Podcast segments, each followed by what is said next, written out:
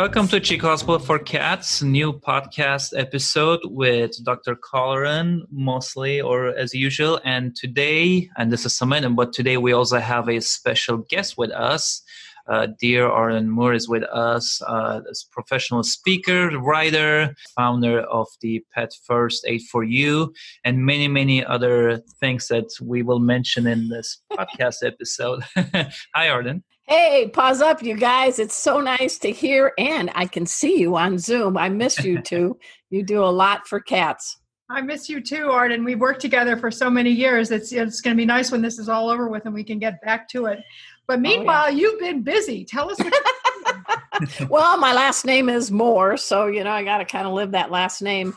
But uh, uh, I haven't let COVID stop my mission, which is to bring out the best in pets and their people.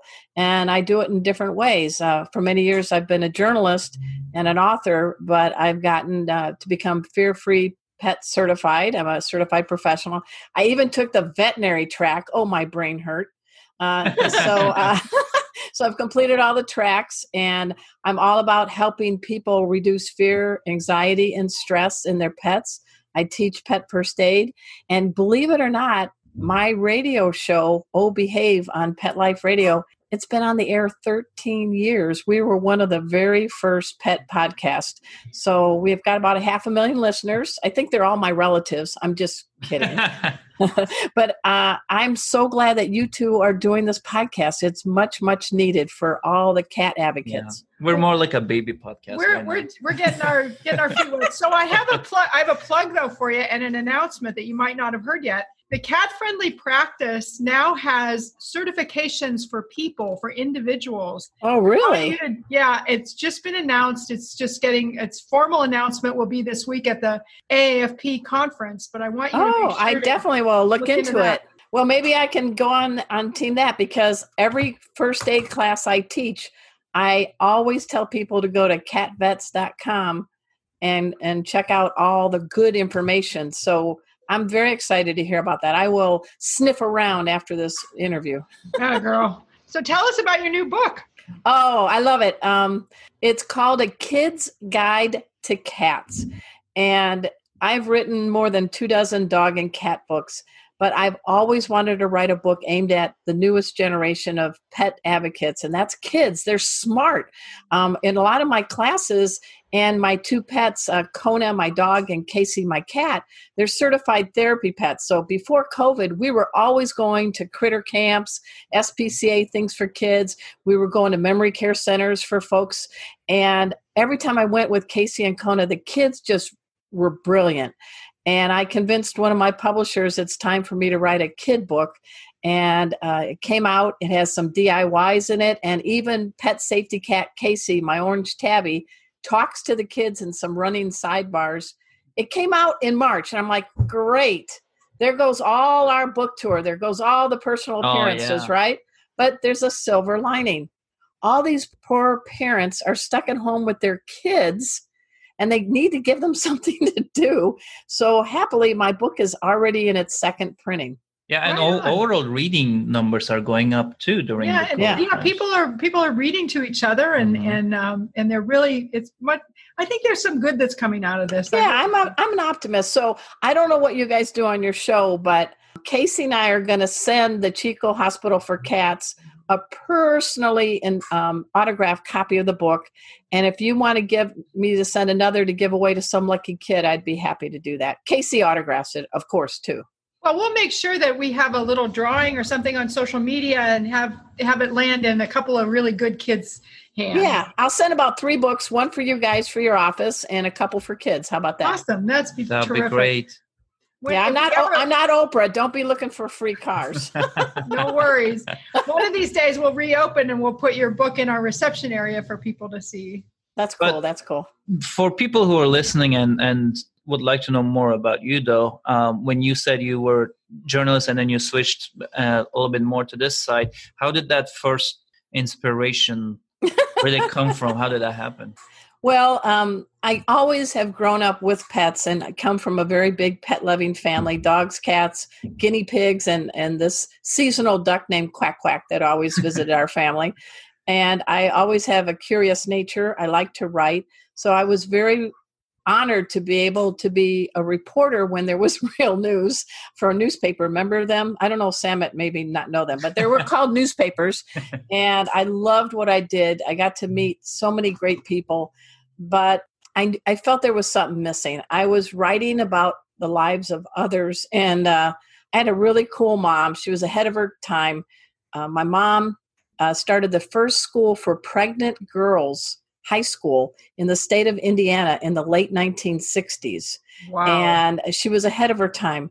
And she did pass away from uh, lung cancer.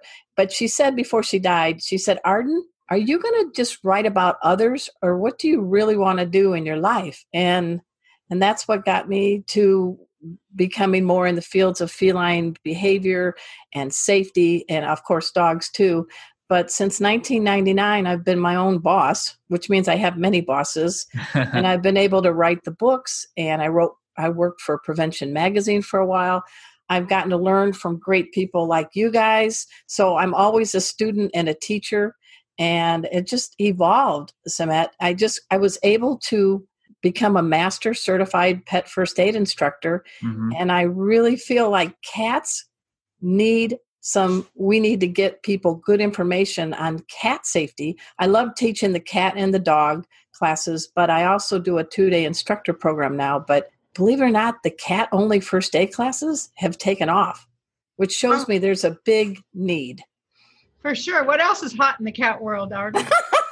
well, um, I never thought I would be a host of a cat show, but I every Wednesday on uh, Facebook and Zoom live, I am the host of Meowie Hour, and it's presented by Cat Fancier Association. Now you think of them, they're like they're a bunch of blue bloods. All they do is talk about purebred cats. Oh, they have had a big reckoning. They know and recognize that about 90 plus percent of all cats in homes are mutt cats. So they've really expanded their education and they have a household cat division. So they hired a mutt cat like me and my two orange tabbies, Casey and Rusty. And every Wednesday night we host Meowie Hour. So you guys are already on the hook to be on a show. And we have guests. We talk about cat breeds. We talk about household cats. And then, believe it or not, uh, Dr. Colleran, and guess what? I became a, a licensed bartender in the last couple of years. so I make a kitty cocktail at the end of each show. And we hold it up and we toast to all cats everywhere. And so we've had the Moscow Mew, we've had the Tomcat Collins. Uh, last night, last Wednesday, I almost uh, burned up the set. Just kidding. I made a flaming Dr. Pepper. Me, wow. So um, it's crazy, but in a very fun way, we're edutaining. And that's sort of my the way I feel more comfortable. I think people learn better when they feel safe and when they're having a good time. And so I hope you guys can tune into the Meowie Hour. we will, and we'd be happy to be guests on your program. Tell, what are your tell our audience what your tips are for for melding a family? Well, a lot of it is. It sounds weird, guy, but your emotional state is key. Our cats, our dogs, download our emotional. So if you're being or you're being impatient, they feel it, they smell it. So I tell people you got to fake it till you make it. Take that deep breath, let it in, let it out. Make sure all the pets have plenty of resources, which means not one litter box or not two litter boxes lined up next to each other. So one cat may like to do the do deed in privacy, and the other cat's sitting there going, "I'm ready to jump you." So um, you want to make sure that you give them resources you take individual one-on-one t- uh, time with them and uh, they need places that they need to go where they can chill out on their own. So we we did a lot and with the dogs we have three dogs small medium and large. 90 pounds 35 pounds and eight pounds or now she's nine pounds. We take them on walks and and they get to bond. And with the kitties you know we've got plenty of uh, vertical spaces you know cat trees and window perches. I'm in my tiny house in my backyard right now, and there's a cat bed on the upstairs of my tri- uh, corner desk hutch. There's a window unit, and then there's um, a bunch of other things for the kitties to to get up and off the floor. Lots and of spaces, I, yeah. Yeah, it's really important. They they need their own time too. So I, I want to ask you ahead. both something. This year, people spending more time at home than ever. Mm-hmm. How do you two see this changing the relationship with owner versus the cats? Because it's a big change. It is a big change, and cats really aren't very. They don't really care for change that much. You know, remember that they're they're really territorial, and so they want to make sure that they're safe. And the only way that they can really bond is is when they feel safe. And so there are some big changes, and we've just. But on the other, the flip side of that is that Arden talks about resources. Well, we are resources, right? Having that extra time to bond is super valuable. Mm-hmm. And I think a lot of people are paying a lot more attention to their cats than they ever did before. What do you yeah. think, Arden? Well, yes, I think the cats are saying yay and yow at the same time. Uh, we can't go overboard on on on on pestering them they do need to nap that's a big deal. And i can just imagine in some households where the kids are doing homework and the parents are doing uh, office call conference calls the, the the the space for the cat has shrunk. So it's really important to give a kitty a cubby hole a hidey hole or some place that they can just get away from it all and get away from us the two leggers at times look for some subtle signs of stress. That's a big thing. It can take a physical toll. Your kitty may not be eating as much, or not to be exciting, but what's left in the litter box may be gooey or they're or they're missing or boycotting the litter box they may be signs of stress that you need to check with your veterinarian because it could be a physical ailment or it could be a mental this is just driving me crazy kind of situation so I'm very happy that a lot of shelters have emptied and people are adopting cats and dogs or they're fostering them. My wish is when we get back to whatever normal will be again, that there won't be an increase in surrenders. So I'm really hoping that cats are working their charm on all of us so that they get to be in the home for good. Well, and part of part of the reason that this is it's gone on so long is not always a bad thing is that we have the opportunity to educate before this comes to an end so people really know what they need to do for their cats to keep them happy and how they can really maintain that bond and strengthen it. Yeah, I agree. I'm laughing because Rusty just heard your voice and he's he's sitting right here just listening, taking notes. He's taking notes from the good doctor and good Sam. Uh, he's like, okay, she's got it. He's got it. They're on our team. Team cat. Indeed. So, for people who don't know anything at all about the pet first aid for you, can you summarize us shortly what that's about? Yeah, um, I I like to tell people that pet first aid is that life saving bridge between the uh oh and the veterinary clinic.